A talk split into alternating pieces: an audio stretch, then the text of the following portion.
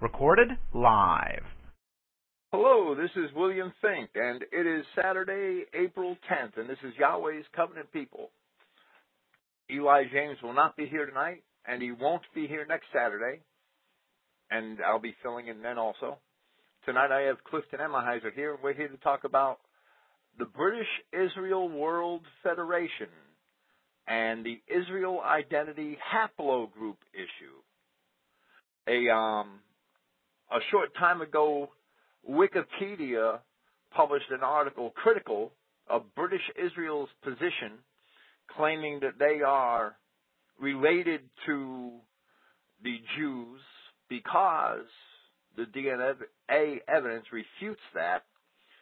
And now British Israel World Federation has their um their intestines in a in a tizzy, trying to defend their position, and and they've basically accepted evolution and and many other mainstream fallacies in order to support that their um position that the English and the Jews are brethren, which we know to be absolutely ridiculous, and and we'll elucidate that further tonight. Hello, Clifton.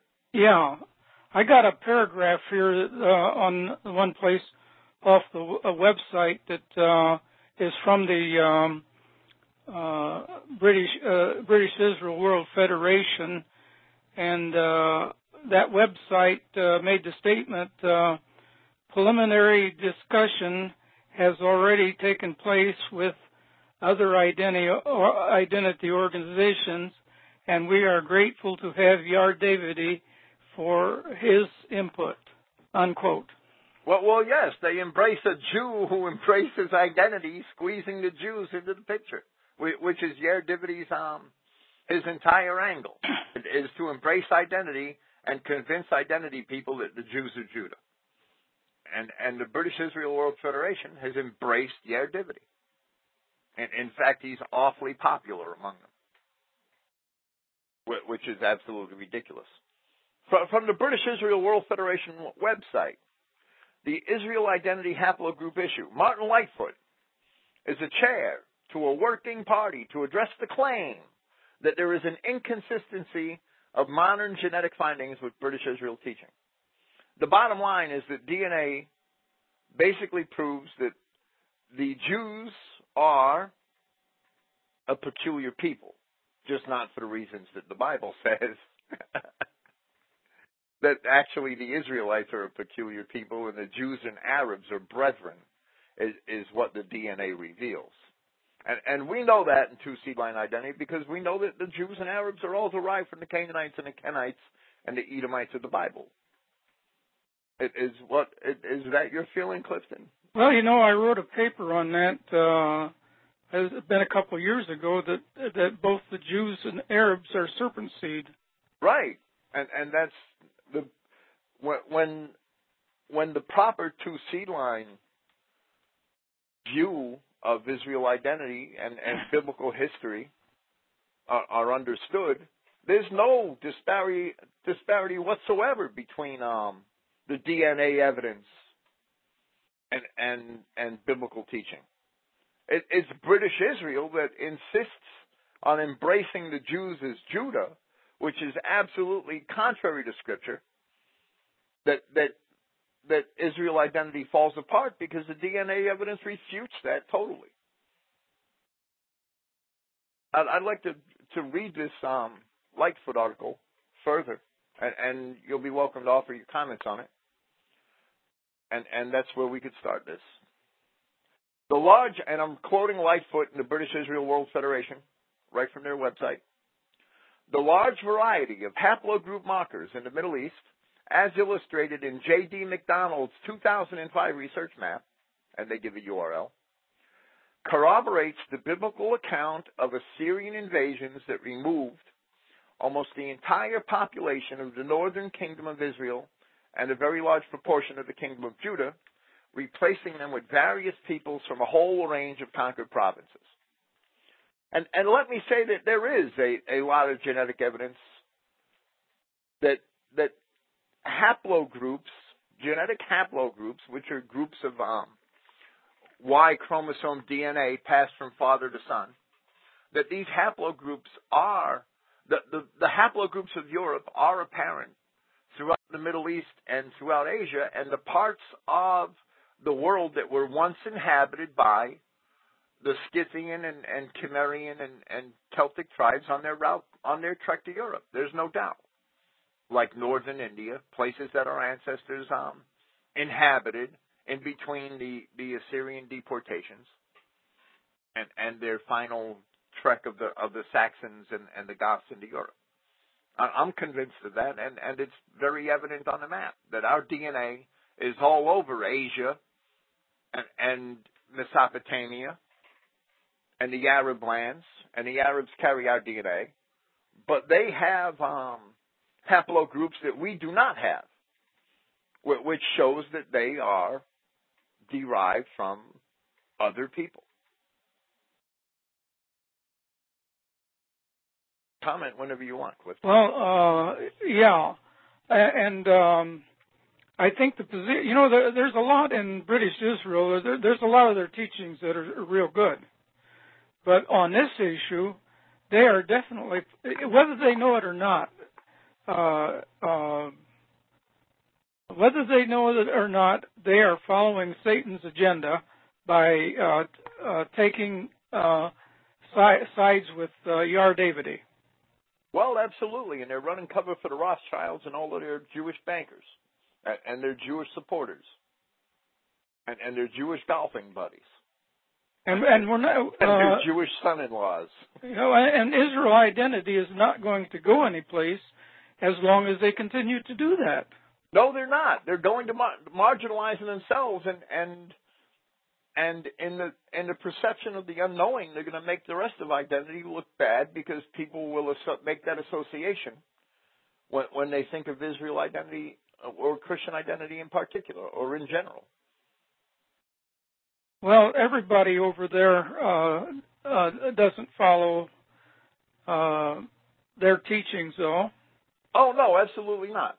There's a lot of great people in um, in the UK and, and in Europe that, that are familiar with British Israel identity, but but rather follow um, the the American flavor of I, I have to call it that of two seed line Christian identity, which is much more biblically accurate and and much sounder in doctrine, because we understand from history and from the Bible that the people known as Jews today are, are descended for the most part from the Edomites and Canaanites of the Old Testament with mixtures of Moors in, amongst the Sephardic Jews and a large admixture of Khazar blood amongst the Ashkenazi Jews.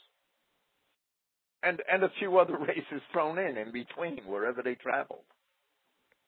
Yeah, they speak about um, a, a, gradual uh, a gradual change through mutations and and all that. Well, that can't be.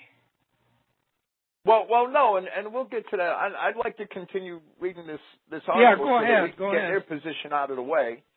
The shape of, and I'm quoting from Martin Lightfoot again, or Martin Lighthead. The shape of Abraham, Isaac, and Jacob's Y chromosome is not known.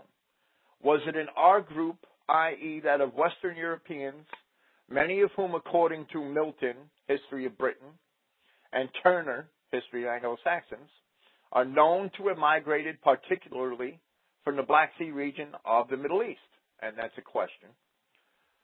And then they quote from, from this genetic scientist's from this genetic scientist's page, they quote, Y DNA haplogroup R is perhaps the most prominent Y DNA lineage on the earth today. It is the preeminent Y haplogroup in Europe, the US, and India. And, and I will get to that later to quote Lightfoot again, the promise to Ephraim and Manasseh, the birthright tribes of Israel, is he, Manasseh, also shall be great, but truly his younger brother, Ephraim, shall become a multitude of nations, Genesis 48:19. The haplogroups J1 and J2, largely associated with Jews, and this is Lightfoot's conjecture, could have developed from R1b simply by the loss of extra DNA information that distinguishes J from R. Furthermore, the Jews who were largely from the tribes of Judah, Benjamin, and Levi which is Lightfoot's conjecture, have been separated for some 3,000 years from the ten tribes, which is not really true, and which is also Lightfoot's imagining. The length of separation, together with inevitable foreign infusion on both sides, environmental influences, genetic drift, etc., is more than enough to explain any differences that may exist between the two bodies. And here it's apparent that British Israel has adopted evolution as a, as, as a fact because they are using the language of the evolutionists. What do you think about that, Clifton? Well, I, I, I think you're right on, and, and that was my my own evaluation. Just as soon as I got that paper that you sent me, the um, uh, the Israel Identity Haplogroup issue by um, Martin Lightfoot, Mm-hmm. uh, and I didn't have to read very far till I could see that they were adopting evolution. That's exactly what they've accepted it. And that's what I say they're following Satan's agenda because that's the same thing they had the monkey trials here in the United States was to get evolution in the schools. And, and they're they're attempting to to account here for the relationship for, for the Jews possibly having had the same DNA as the Saxons or as Northern Europeans in general, but losing a portion of it to create the, the haplotype that the Jews carry now. And and that's um well what do you think about just losing a portion of your DNA? What would happen? Well, that's going right, right, right against the Bible because uh, uh, the, the Bi- Bible teaches kind after kind, and and and if if there's mutations along the way, that's not kind after kind. And, and your Yeah. Bible, the Bible also teaches that your seed is within yourself and it would be maintained, right? Yes, right. And as, and as that, long as you paid that's that to. DNA that controls uh, uh, every generation, and and that kind after kind is taught at Genesis 121, 24, 25, Genesis 6:20, Genesis 7:14, Leviticus 11, 14 through 16, and verse 20, and Deuteronomy 14, 13, and 14.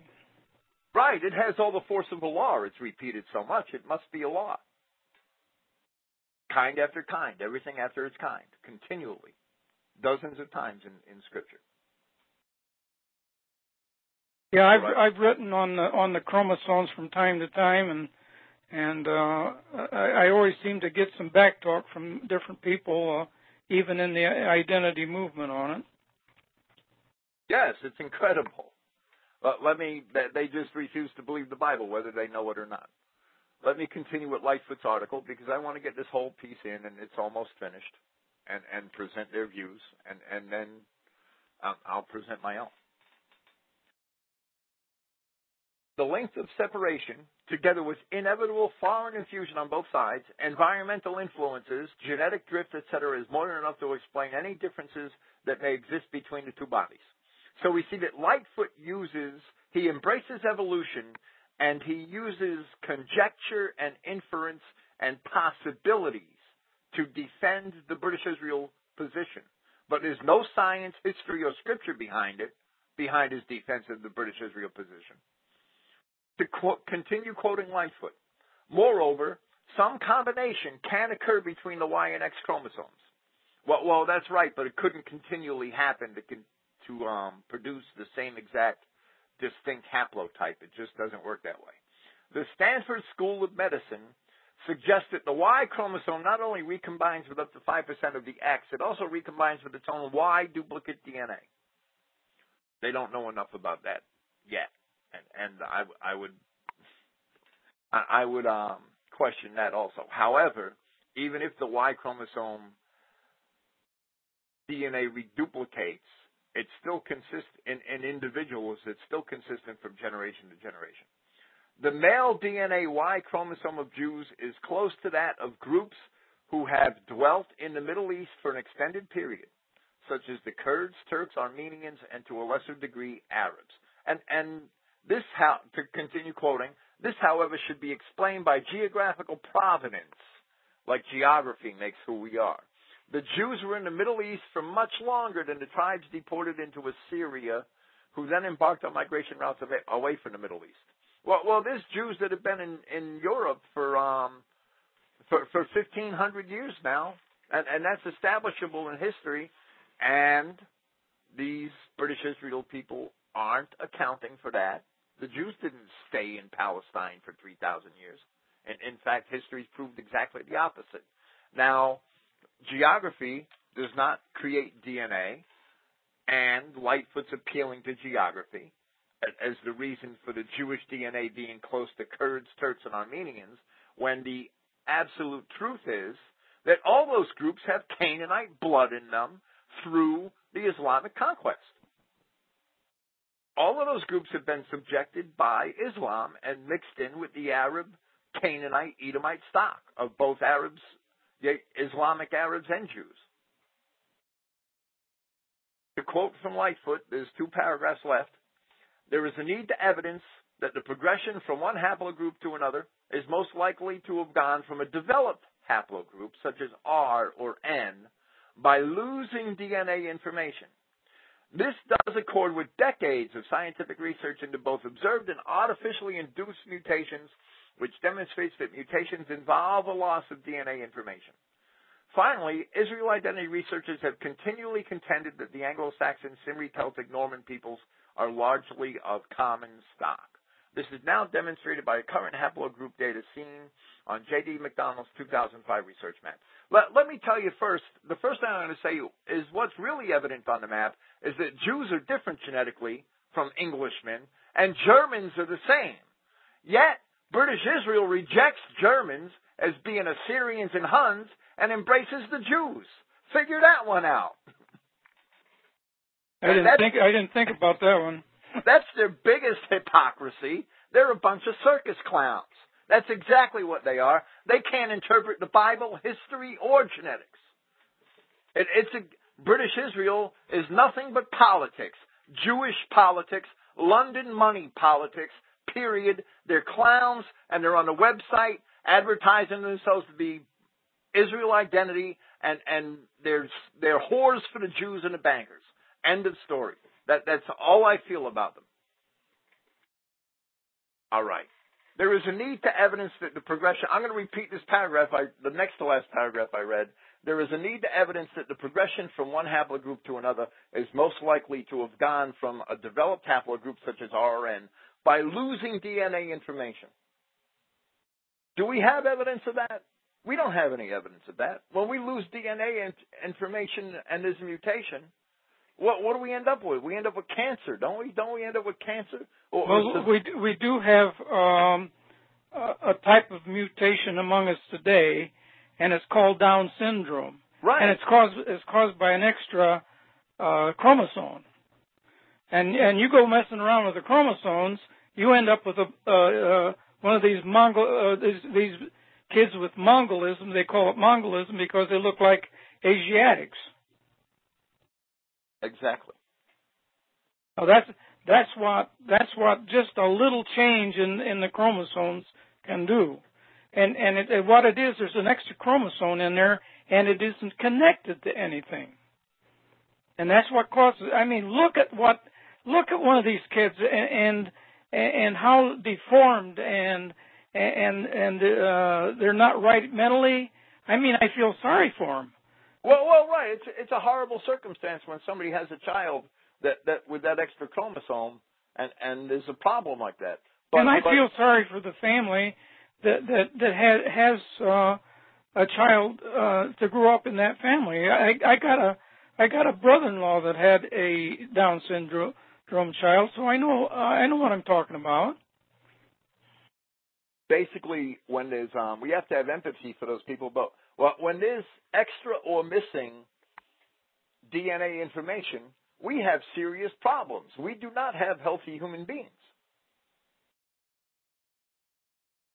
We do not have healthy human beings who can maintain maintain a population and, and reproduce in, in, a healthy manner. Well, what we have is birth defects, cancers, Down syndrome, and, and other such problems. So, so these that these laboratory induced DNA mutations that British Israel World Federation I mean, the Jews might be a laboratory-induced DNA mutation, but it happened 5,000 years ago, and Satan did it in the Garden of Eden. Or, or I'm sorry, 7,000 years ago. It didn't happen since the since the Scythians departed from Mesopotamia. That's for sure. It, it's um their entire position is ridiculous. I would like to give um a, a background on haplogroups from from my own viewpoint. Yeah, go ahead. Go ahead. First, yeah, you know, the language of DNA researchers has been built from the ground up by evolutionists who have many preconceived notions, and those notions lead to false assumptions. They define certain features of DNA as mutations, although they have never really witnessed the natural mutation of DNA. And they define a series of differences in DNA as genetic drift, although they have never actually seen genes drift, unless it's somebody's blue jeans drifting on top of a pool. Scientists guess that these mutations that are found amongst the, the um, general population of, of human beings, I'll call them, on this planet, they guess that these mutations occurred 15, 25, 30, or as long as 60,000 years ago, meaning that they've never seen one occur in historic times. So when reading any articles which discuss DNA, one must be very careful not to fall into the language trap that has been devised into making the false theory of evolution sound as if it were inevitable. Also, genetic research assumes that the people in areas today, excluding Europeans, have always inhabited those areas. So therefore, the Arabs and the Jews are wrongly labeled Semites. And the mixed race peoples found today in the Caucasus mountain regions are considered Caucasians, which is a term that was formerly used of white people exclusively. The bottom line to me is that there are indeed certain genetic groups among humans whose DNA reveals them to be closely related or not closely related. The best interpretation of the origins of these groups is not the emotional inference or the guesswork of the evolutionists or the guesswork and emotional appeals of the British Israel World Federation. Rather, the best interpretation comes through history, archaeology, and the Bible, which is an important part of that. There are different genetic haplogroups for Y chromosome, which is male DNA, and for mitochondrial DNA, which is only passed through females, through the mother. Here, I will be concerned only with Y DNA. And, and I could talk about mitochondrial DNA, but I don't think I'll have time to tonight. There are many different groups of Y DNA found spread all over the globe. But here, I will only be concerned with those types found in Europe. Be it known that there are many other haplogroups found in all of the areas mentioned, which I'm going to mention in a minute, which are found outside of Europe, and that those types, those different haplogroups found outside of Europe, are not found in Europe at all or are very rare in Europe. So the haplogroups which belong exclusively to non-whites, I will not mention here. Haplogroup I is widespread in Europe. It's found infrequently in parts of the Middle East, and it's virtually absent everywhere else. Haplogroup I1 is found in Northern Europe. Haplogroup I2 is found in Central and Southeast Europe and in Sardinia. Haplogroup J is found in the Middle East, Turkey, Caucasus, Italy, Greece, the Balkans, and North and Northeast Africa. Haplogroup J is dominant in Arabs and Jews, as in as is haplogroup J asterisk. Don't ask me about the asterisk. Mainly found in Socotra, which is an island off the Indian Ocean of the southern coast of Yemen, an Arab island. And with a few observations, it's found in Pakistan, Oman, Greece, Czechia, and among the Turks. Haplogroup J1, mostly associated with Semitic peoples, which are the Arabs and not the true Semites, in the Middle East, Ethiopia, North Africa, and Northeast Caucasian peoples, peoples in the Caucasus Mountain regions, specifically in Dagestan. It's also one variation of haplogroup J1 is associated with eastern Anatolia, which is the ancient Hittite lands of eastern Turkey. Haplogroup J2, and, and what's known today as Kurdistan and, and northwestern Iraq. Haplogroup J2 is found mainly in West Asia, Central Asia, South Asia, Southern Europe, and Af- North Africa. Haplogroup L, South Asia, Central Asia, Southwestern Asia, and the Mediterranean. Haplogroup N, mostly in Eurasia, especially among the Uralic peoples that border um, China and, and, and East, far Eastern Europe. Haplogroup R is broken into two parts. No, I'm sorry, three parts. R1A, R1B, and R2. R1A, Central Asia, South Asia, Central Europe, Northern and Eastern Europe. Haplogroup R1B, Western, Southern, and Northern Europe, the Caucasus Mountain regions, Central Asia, and South Asia. Haplogroup R2, South Asia, the Caucasus Mountain regions, and Central Asia. Haplogroup T, North Africa, the Horn of Africa, Southwest Asia, the Mediterranean, and South Asia. And, and when you look at these haplogroups, it's revealed that whites have basically two main haplogroup types found in their populations the I type and the R type.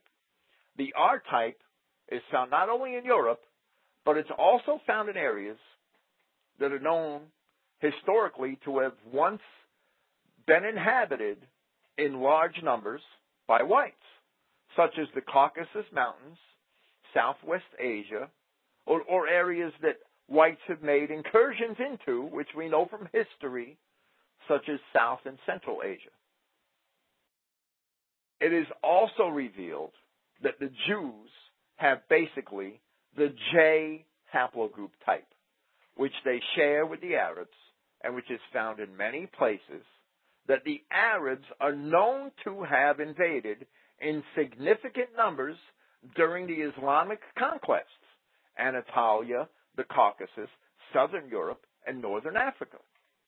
The L haplogroup type is easily accounted for in the Turks, who, having migrated from Asia, invaded the Mediterranean Sea, the Mediterranean regions. So when you understand history and look at these haplogroups, to me, it's fully evident where they come from. And the Jews are related to the Arabs, who were all Canaanites and Edomites and Kenites and, and other races mixed in, and, and the other haplogroups found in Jews and Arabs also demonstrates that. While the Northern Europeans are primarily R type and I type haplogroups. And, and Eli breaks it. Eli has a nice um, little way of associating the I type with Israel and the J type with Jews. But either way, British Israel's counted out. Clifton. Yeah.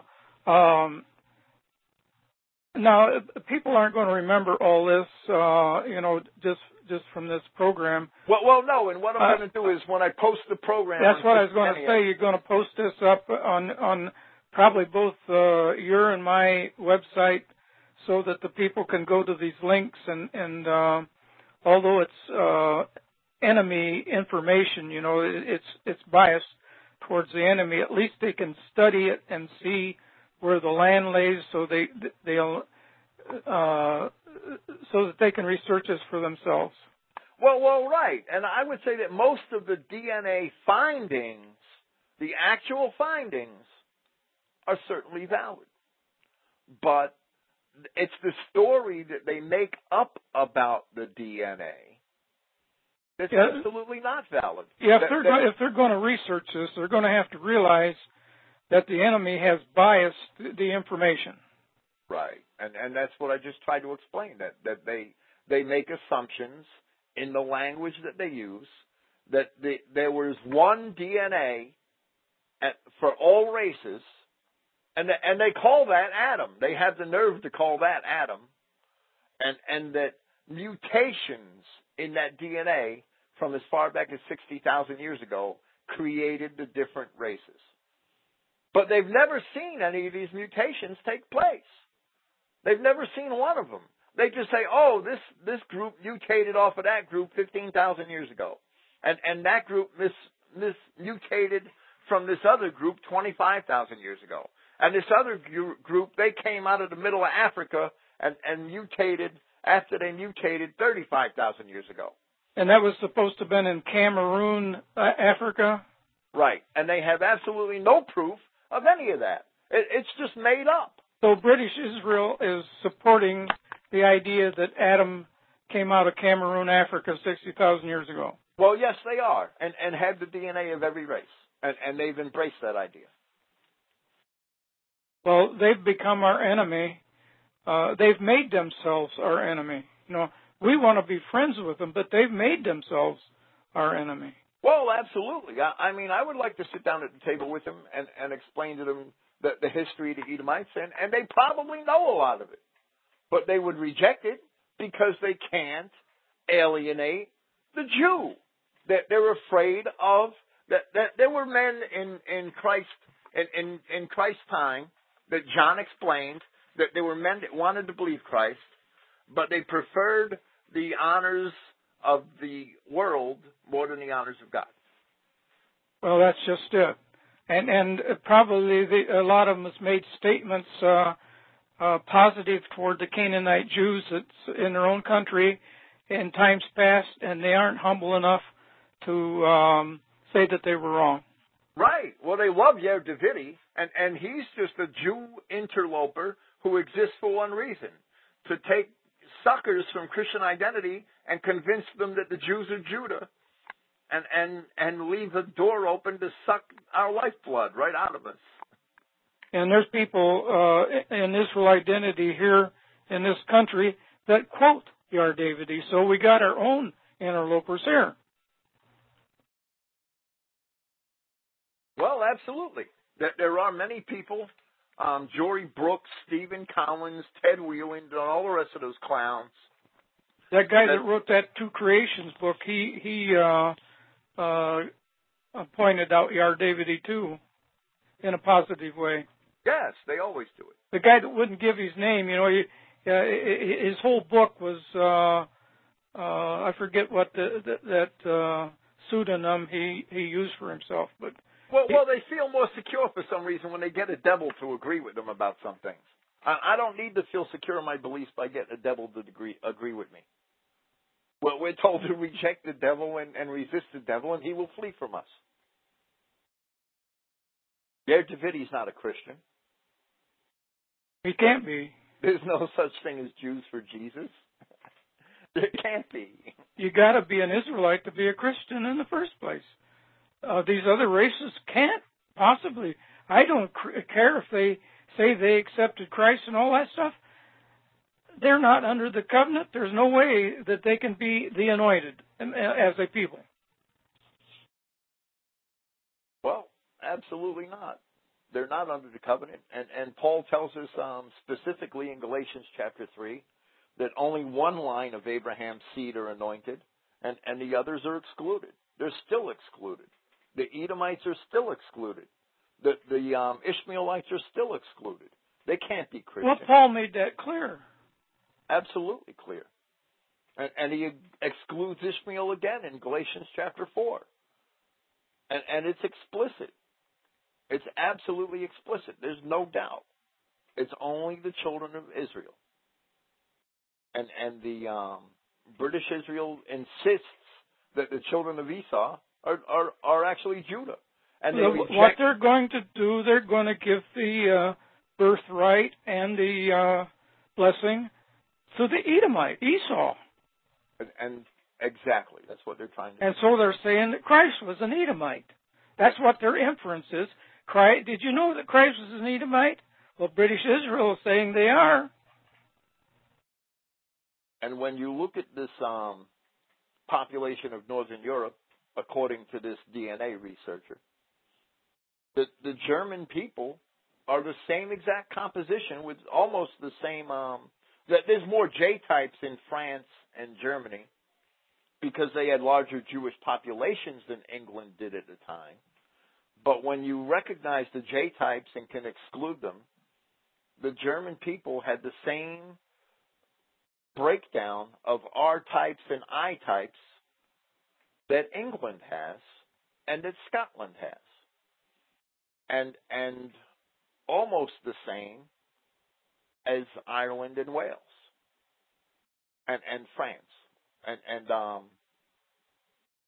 the the the portion of France which which abuts um Spain.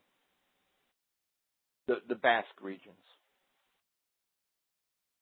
I would say one of our biggest problems is there's just a lot of people in Israel identity that haven't really uh, gone uh, gone to the books. You know that you can get it in different encyclopedias, and you can you can look up and see what's involved in um, reproduction of of uh, people. You know, the birth and, and all the conception and all that, and and it'll it'll tell about the chromosomes and and a lot of people just don't know that, don't know the uh, chromosome story, and and the and the woman contributes 23 chromosomes, and the man contributes 23 chromosomes, and they're matching pairs. They have to fit together exactly.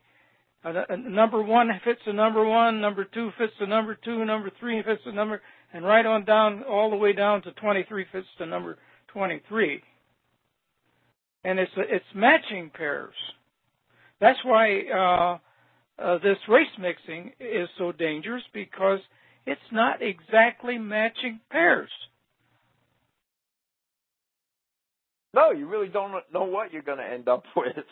Right. And and uh, I, I have one more thing. I you know, if one chromosome uh, hanging loose and isn't connected to something can cause Down syndrome. I say this further. What would be the implication of a mutation if Mary, the mother of Christ, uh, contributed the normal 23 chromosomes and the Holy Spirit only one, as Ron Wyatt conjectures. Come on now, what what would happen with uh, 22 of Mary's egg chromosomes that were unconnected? They they don't have anything to connect to to uh, the normal process of the male's matching chromosomes. Right. There's no way that an embryo could survive. And and you might want to say, oh, that's a miracle that God did. Well, well, that's bull because God doesn't break His own. He He created all things and doesn't break His own law of creation. Well, this is what I do say on it. That would be Down syndrome multiplied 22 times. Yes, it would. What kind of a misfit would that make make our Redeemer? Absolutely. I. Uh, I didn't say uh, I don't say this very often. I, I I don't call a person a fool very often, but but Ron uh, uh, Ron Wyatt is a fool with with a capital F and a fraud with a capital F. Well, I, I would um I've upheld that position, and, and a lot of people like to um I mean they like the guy and he's a likable guy and they they um want to believe the story. They want to believe that it's true, but it's it's um I, have to reject it. Well, uh, just because he's a likable guy, that doesn't make what he says is true. People get caught up real easy with likable guys. It's dangerous. You have to. Okay, there's another factor. All the priests that served in the in the in the temple for all those years that that we were in the wilderness and, and after they had a temple built and, and all that period of time, Every priest had to be physically perfect. That means they didn't dare have a mole. Uh, they didn't dare have anything uh, that was abnormal. They had to be a perfect specimen of a man. This, uh, if you come along and you say that uh, uh, Christ has 22 missing chromosomes uh, because of the Holy Spirit, um, it's not only blasphemy, but uh, we're calling Christ a misfit. Well, that's basically what we'd be doing. The, the, the, the um, everything we know about DNA and God's creation refutes the Ron Wyatt story. That's that's what I believe. So, so if if those were perfect perfect specimens of men, uh, Adamic men as priests, and, and they had to be perfect physically, uh, every one of them uh, had all their proper chromosomes, and they were identical uh, in DNA to Adam. And and I'm convinced that when you look at the um, the healthcare expenses in this nation, for instance, you will find that where there are um, high degrees of non-whites, high amounts of non-whites, and high amounts of race mixing, that the medical expenses per capita are much, much higher in those states than, than they are in predominantly white areas. Well, I'm glad you brought that up because I got a book. Uh, it was sent to me by a woman in California. I don't know why she didn't run her identity books anymore, but she offered them to me, and and and I, I said, "You send them to me. I'll, I'll surely be grateful," and she did. And this book is entitled Pre-Adamites. It's written by uh, an Alexander um, Winchell, W-I-N-C-H-E-L-L. I have a um, a PDF of that on my website. Oh, do you? Yes, I do. At Christogenea. Uh huh. Well, then you uh, you have that right on your website, the whole thing. Yeah. Yes, and I posted it for one reason because I wanted people to see that even though Winchell is not exactly, he's not right about everything. Yeah, he he thinks that, uh, uh, for instance, uh, he believes that uh, uh, uh, Cain w- was a, a, a g- true genetic brother of Abel. Well, right. But, but I but wanted wrong on to that. see that in, in the 1800s, it was um, very acceptable for a, a professor or a mainstream academic to raise these issues about race and the differences about race. And, and that mainstream book publishers would publish these books. Where today, under the Jewish tyranny that's imposed on us through the media and, and through the, the economic system that the Jews have, have taken over, well, we don't have that in, in academia and, and in the mainstream world. And, and he was a sorts of sports have been cut professor. He was a professor at the University of Michigan, and he wrote this book in 1880.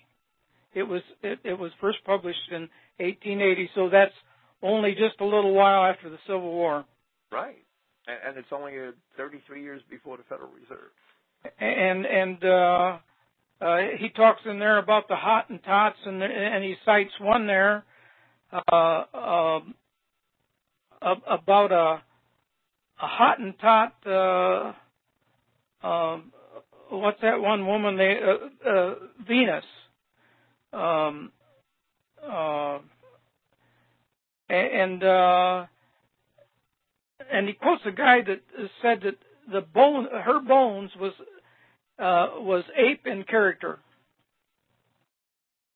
Now, he he he he he wrote uh, evidence there that that she was that uh, this Ape-like bone structures, yes. yeah yeah ape-like bone structure that wasn't all that uh, it was about, but that was that was part of it.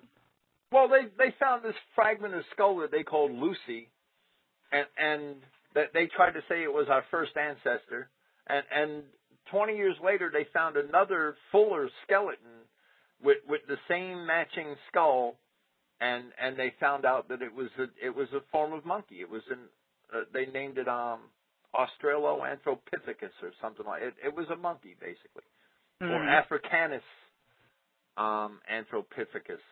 Uh, I believe it's something like that. But but basically, Lucy turned out to be a monkey, and and Lucy disappeared from mainstream discourse on the topic un, until they find their next Lucy, if they haven't already. I, I don't pay much attention. Well, the people in this country didn't always uh, look upon these other races as equals as as uh, people do now. Well, right, and and that's Jewish propaganda that has caused us to do that. And, and now and, we're supposed to, now we're supposed to, according to British Israel, we're supposed to look upon the Canaanite Jews uh, as uh, our equal brothers. And and they've embraced evolution. In in the in they the, had to embrace it because they're going right back to uh, that one site that's on television there, which you'll you'll put a link on it so people can go there.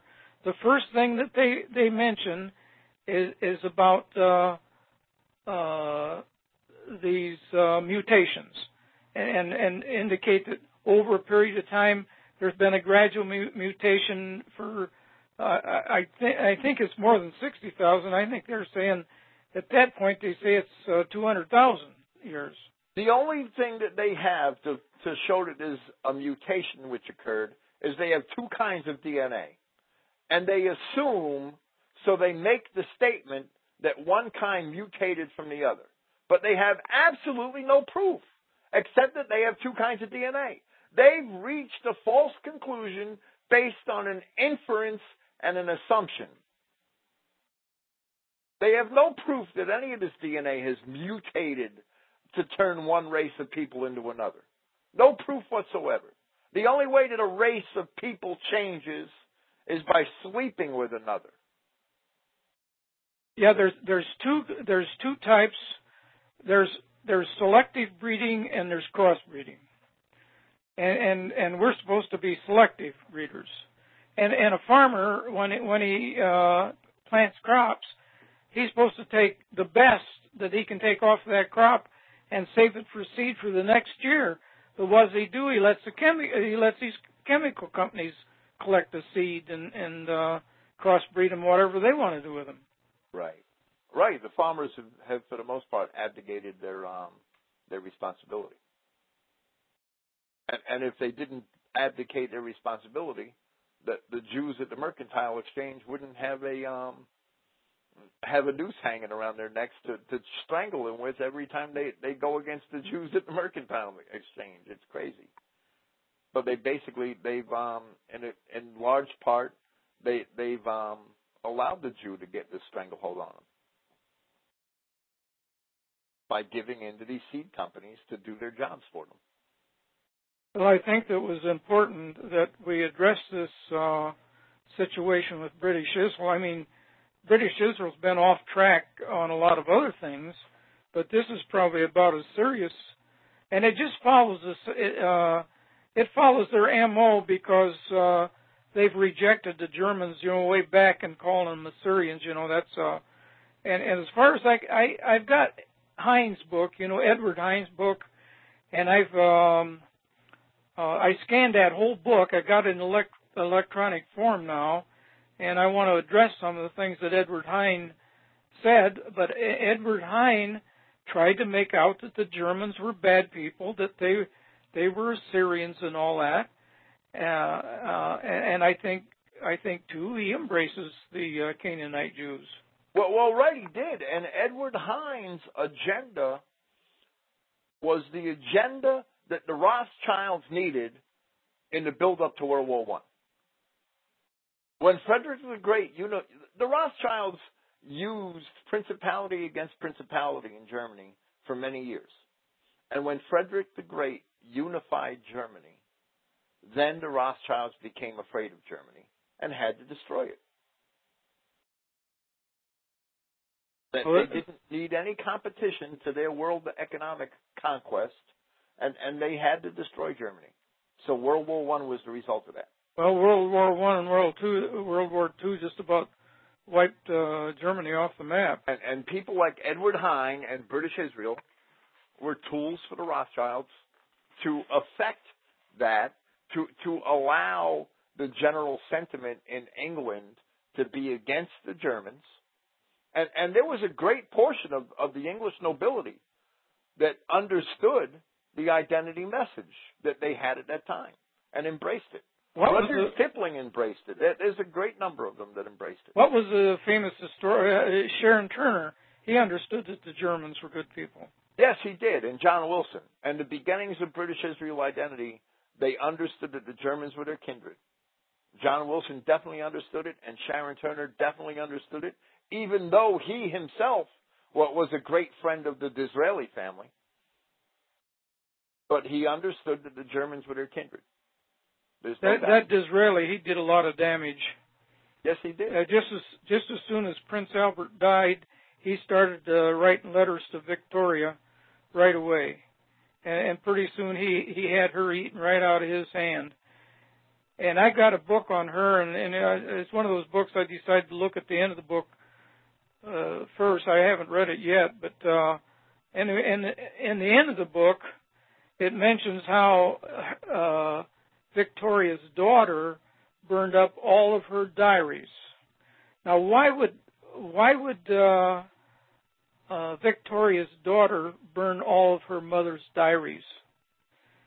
Probably to conceal the relationship she had with Disraeli. Yeah, she was she was probably sleeping with Disraeli because different places he would uh, when she would be uh, at uh, some resorts. You know, they the, the the royalty they had resorts here and there, and the way she'd be one of those places, and Disraeli was right there at the doorstep soon as she got there.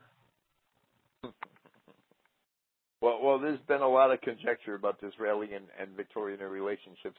Uh, There's been a lot of things that were suspect for a long time, and and there's no doubt that he had a um, unseemly influence over her, to say the least.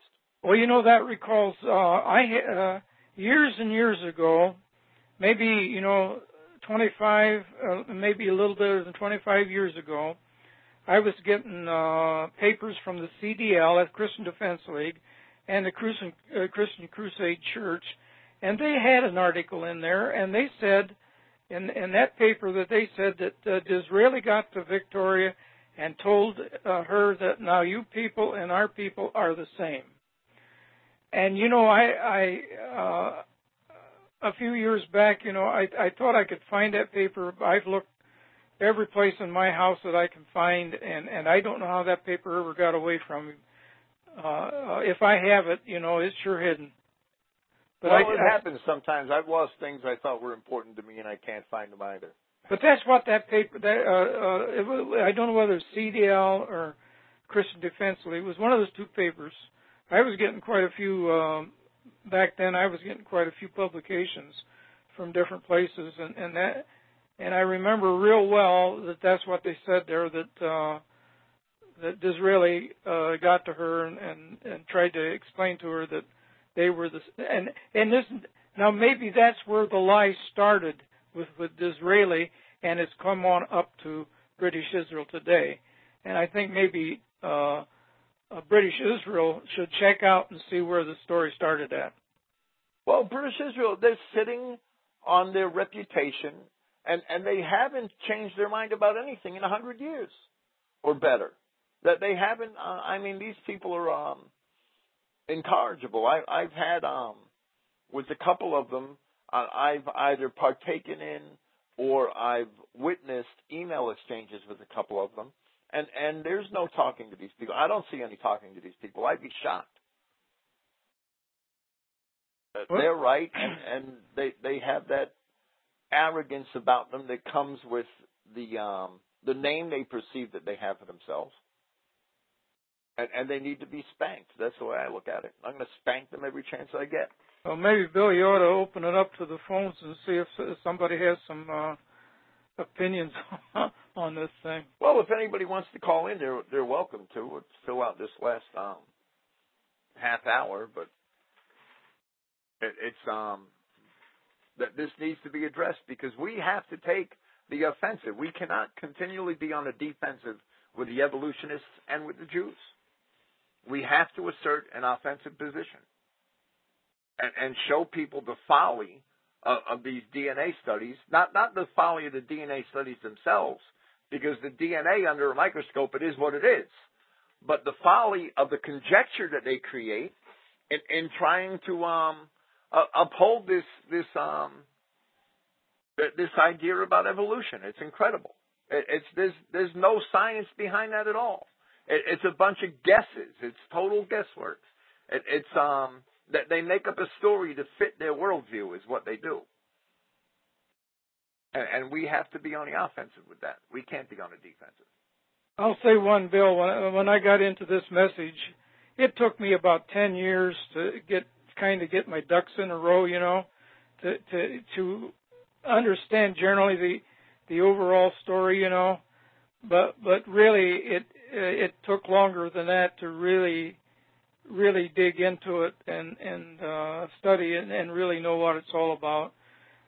And and what I've tried to do in my my writings is to bring people so that they don't have to spend 10 years of, of butting their head against the wall. And I, I try to help them through that period from the time they learn it till they, till they get their ducks in a row and can sort of take off on their own.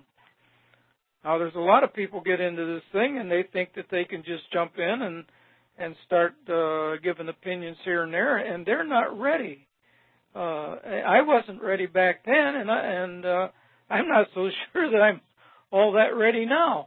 But uh, uh, you know, I, I try to be awful careful about these things. Well, right, you have to be. I mean, there's an incredible amount of studying that goes into into a um, a sound identity knowledge. I, believe it, it's not only the Bible. You have to study all the history books and all, all the language, and and all the science that, that you can that, that that's associated with it and, and come to an understanding of it. There's no doubt in my mind. It, it's um, multidisciplinary. There's no single discipline, archaeology and anthropology, and, and there's a lot to it. And, and most people, right, they learn a couple of things and they, they pick up the ball and they run with it, and, and usually it's off the field and, and down a flight of stairs somewhere. Yeah, they really they're they you know there's a lot of people that are talking and that should be listening. And and I think there's other people listening that should be talking a little bit so. Right. And a lot of that zeal and and and they mean well. But um nah nah there's a lot of studying that needs to be done we all need to study more Texas how you doing I guess he just called to listen hello no, we had a caller on the line. There's there's one more. This one's got a strange name, but Serpent, son of Hellslayer. Sounds like Dungeons and Dragons meets Christian Identity. How you doing? No, he's just listening too, Clifton. There's a David on there that's uh looks like yeah, David I had spoke to before the um mm-hmm. be, before the recording started. I'll ask him if David, you have an opinion here? Or... Hey there. Uh, how about covering that Disraeli thing a little bit more, Clifton, Bill? Well, I think I've covered uh, that in my uh, writings. Uh, why don't you? Okay. Why don't you go to the my web uh, website and just put Disraeli in there? Disraeli. What, all right. See all what right. you come up with there. It'll probably take you to several of my writings. Yeah. Um, well, I sure agree with you. I feel like I'm going backwards the more I learn. Um, but I, I was wondering about the um, what what was his tack with her? Do you, do you have any? Is there any? Well, evidence? he was a flatterer. He consistently flattered her. He he. I mean, that's even in mainstream writings that he continually flattered her to get in good with her, so that he could um steer her in a direction that he wanted. I think it was the same uh, situation as between Satan and Eve. Well, I'm sure it was. It, it was a, a definite microcosm of, of that sin for sure. They don't change. She went along with everything he wanted. He he was a, a saint in in her eyes. He flattered her to death.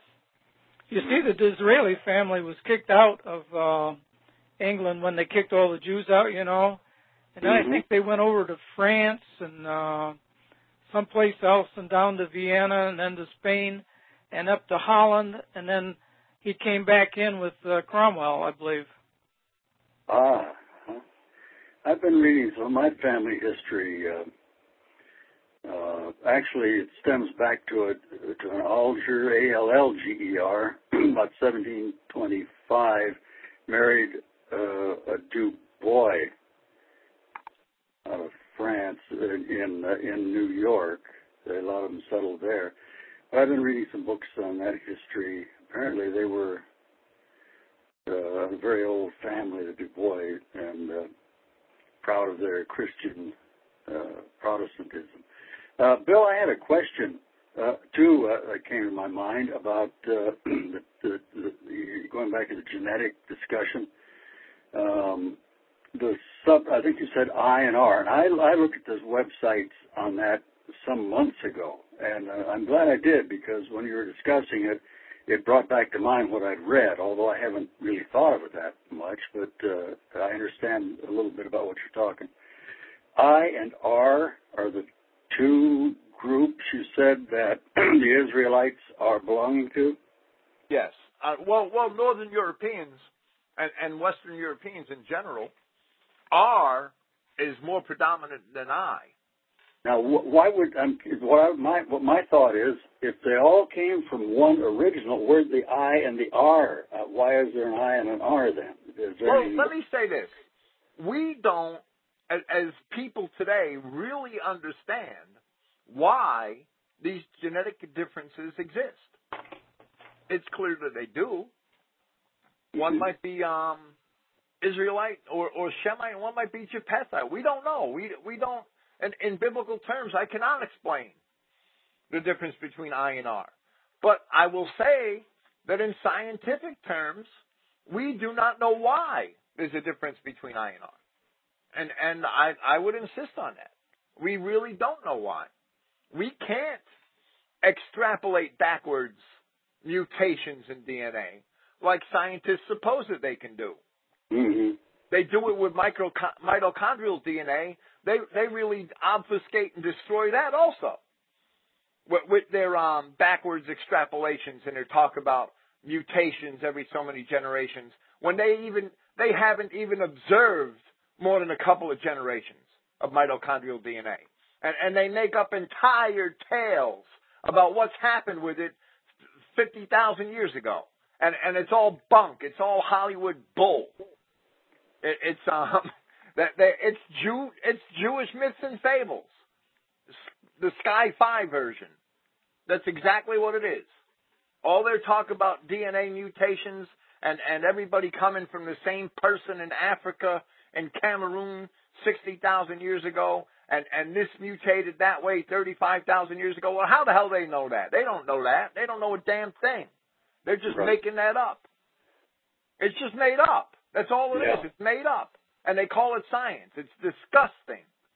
What do you uh, uh, what do you suppose? Uh, did they ever discuss? Uh, this came to mind. You know, they, they experiment a lot on on on, on uh, lower forms of life, so-called, you know, flies, fruit flies, and that sort of thing, and watch because they generate uh, uh, so rapidly, and they can watch, they can develop different things, but they cause those things to happen in them, don't they?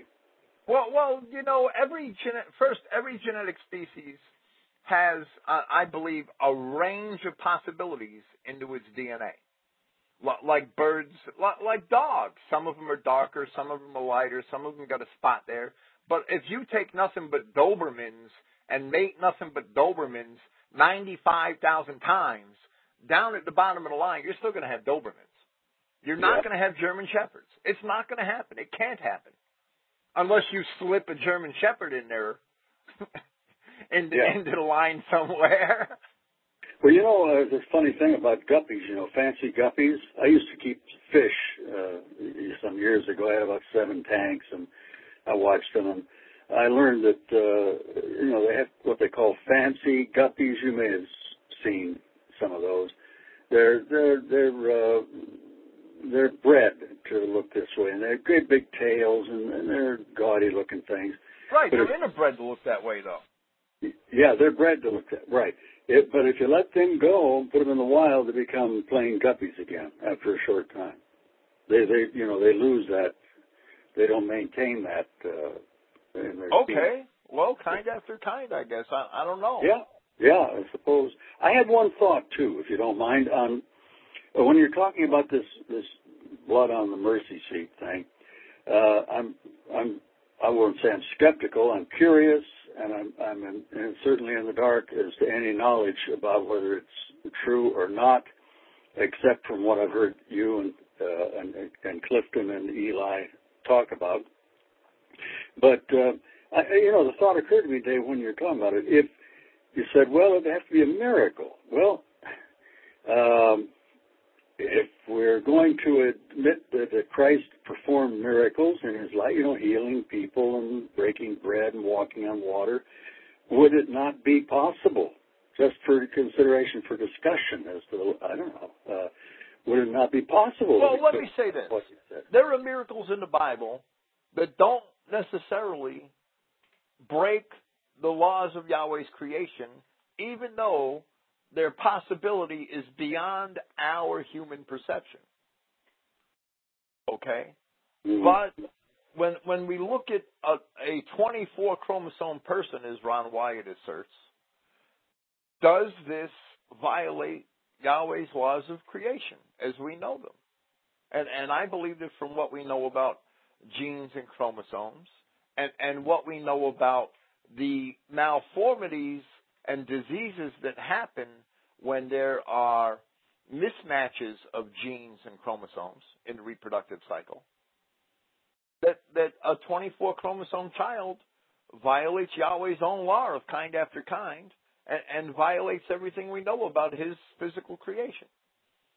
So can I accept that Yahweh would do that? Uh, I, I I have a hard time with that.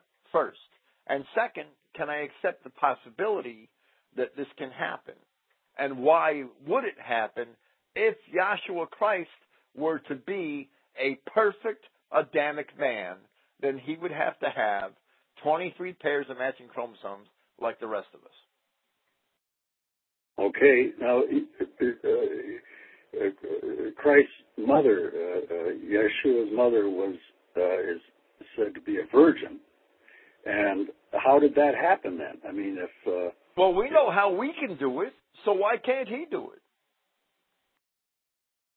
You mean an artificial insemination or something? Well, we can we can artificially inseminate a woman and, and make a virgin yeah. have a child.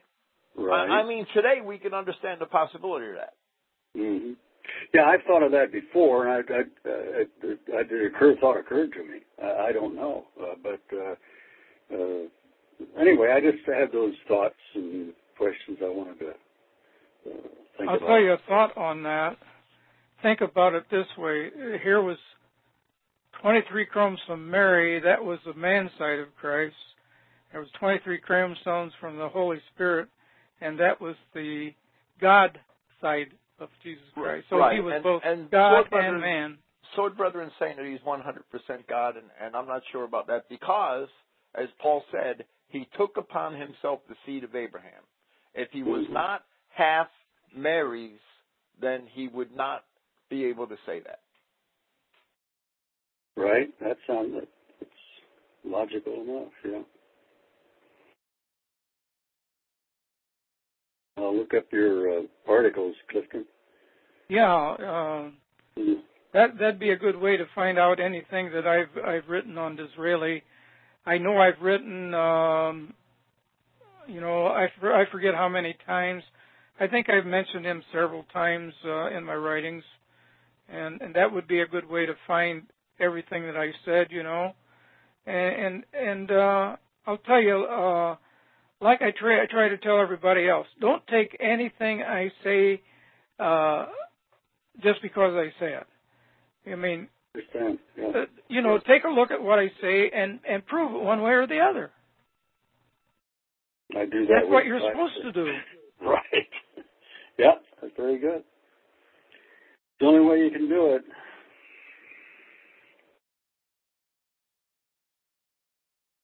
Well, good discussion today. Thanks very much for for the opportunity to talk with you and uh, and uh, clear up some questions and thoughts in my mind for me. Thank you. Well, what else are you working on, Clifton? I'm working on uh, uh, identifying the beast of the field. Yes. And, uh, and you've found that wherever the term beast of the field appears metaphorically in scripture of, of the other races, that it's not the word che, it's the word behemoth. Yes, it um, uh, most I I haven't found any uh, really other than behemoth yet. I'm going to check that to see if there's any place else. Uh, uh, but uh, almost every place where it says uh, beast of the field, and it's a metaphor, and, and it's behemoth, but you've got to understand the metaphor to understand it's not speaking uh, uh, of a particular creation. Yeah, right. No, it's right. talking about animals the way we call people animals. It's actually talking about bipeds rather than than quadrupeds. Well, right, but but it's basically the way we use the term animal of certain bipeds today. And I would I would like to maybe announce the fact that uh, with your help, Bill, uh, uh, helped me with some information today that I didn't have. That uh, I've nailed down this thing on the beast of the field pretty pretty good, and and uh, I'm I'm now working on my sixth one. I've got two out, and um, uh, the next one, you know, I will tell uh, this much about it. Uh, in number three, um, I found out that uh, Adam Clarke um, uh, talked about this beast of field. In fact, he devoted four pages. Now, I've got the old Adam Clarke original six volumes. Now, if you if you get the abridged one by a guy by the name of Early, he doesn't have what I'm telling you here. But if you got the old one, you would have it and uh, the old six volume set. And and Adam Clarke says the beast of the field. He says it is an ape, and he goes to the Arabic to prove that. Now well, that, that'll be interesting to read. Yeah, well, that's going to put a whole different slant slant on what this beast of the field is, and and uh, so uh, I would say, you know, keep watching my uh, materials on this, and and and uh, probably I'll make that clear in the next mailing. Yeah, that would be uh, see March. That would be uh, May, um, uh, June, July. Wait, this last March, April, uh, May, June. My next one is May, June mailing. That'll be about uh, six weeks from now, and uh, I'll be making that clear probably with two brochures on the beast of the field then and and what I'll say is there'll be no mis- nobody will have to wonder who the beast of the field is. So or what the beast of the field is. Well, that's um today we give them driver's licenses and college degrees, don't we? Well, we got a beast of the field as president. Oh, I'll say that much. We have a beast of the field in the Oval Office. That's just incredible. Okay, the the bottom line is that the British Israel World Federation position on um, the the the possibility that the Jews are Judah and related to the Anglo-Saxon people is impossible by the DNA evidence unless you want to accept inference and conjecture and the emotional appeal of Martin Lightfoot, which which is based on on, on false assumptions and, and lies about Scripture, because the Jews cannot be Judah, and and the DNA proves that they're they're related to the Arabs and the other peoples who descended from the Canaanites and Edomites of the Bible. That's the bottom line here tonight. Yeah, I would say that uh, Uh, they shouldn't if if they're going to accept this idea, they shouldn't ever mention anything in their magazine about evolution. Because they're accept uh, when they're accepting this, they're accepting evolution. But they have to accept evolution in order to believe that the Jewish genes could have evolved or or the way they describe it actually lost information, which means that they devolved from the Israelite genes. And I don't know whether this Martin Lightfoot is any relation to uh, John Lightfoot. That uh, well, well, John Lightfoot was a much better scholar. Yeah, well, I, I'm going to say that he should go back and read what he had to say, and then it, maybe he might know who the uh, the people claiming to be Jews are today. Right, because John Lightfoot knew that the Jews weren't Judah. That's for sure and, and Martin Lightfoot is lost. And if that's some of his relation, he should get get acquainted with his writings. Yes, he should, and and I'm sure that it's it's a possibility they're related.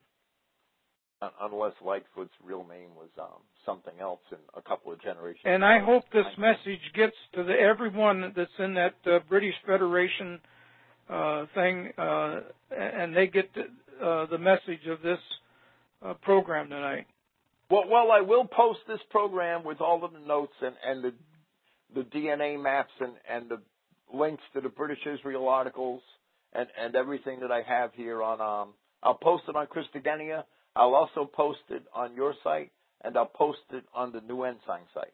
And I sent I, I sent those three links to you there in that uh, email. You know that was uh, uh, well you quoted the one there tonight. So uh, uh, and and and you and you and you can send them to that uh, Wikipedia article. You know, uh, Wikipedia isn't so good on some things. You know, uh, you know, I, I had a, uh, I was on Wikipedia for a while. Yeah, you were. There was actually an, an article on Wikipedia that referenced one of your one of your essays. That but I, I think some Jew got in there and didn't like it, and, uh, and they got it off there right real out. quick. You're right. I, I wonder. I, I'd like to know who did that. That was great. It was that paper Yahweh Singular Elohim that I wrote. Yes, it was. And uh I went there one time and I thought, well, that sure sounds like what I wrote, so I clicked on it and my PDF come up. you were happy as hell when that happened. I remember that. Yeah, I, I sent a, a thing around to people, you know, tell them, hey, I made uh, Wikipedia. Well, it didn't last very long. No, I'm sure it wouldn't once some Jew caught wind of it.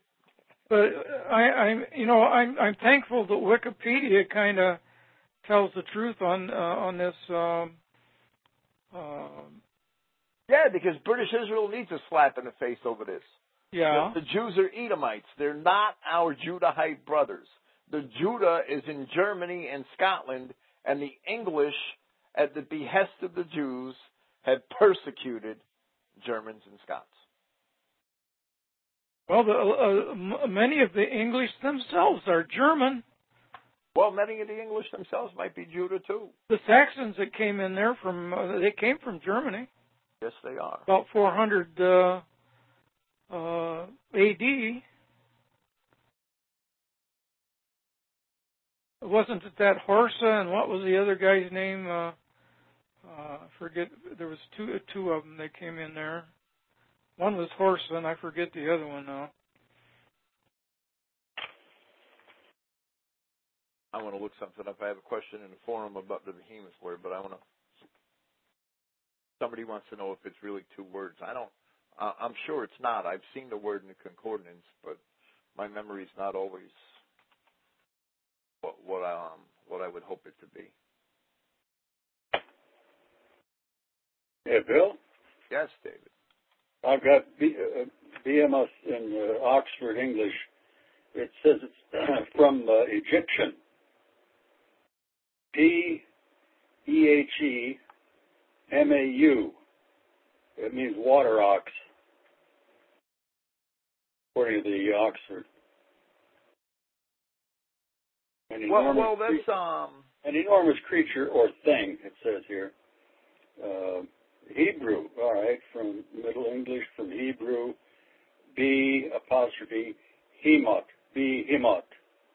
Yes, and there's a lot of Hebrew words that have um, cognates with Egyptian words. That's no, and and that yeah, you know that helps um, show that the Bible story is true. I mean, why wouldn't yeah, the Israelites pick up a, a, a good amount of Egyptian vocabulary or vice versa.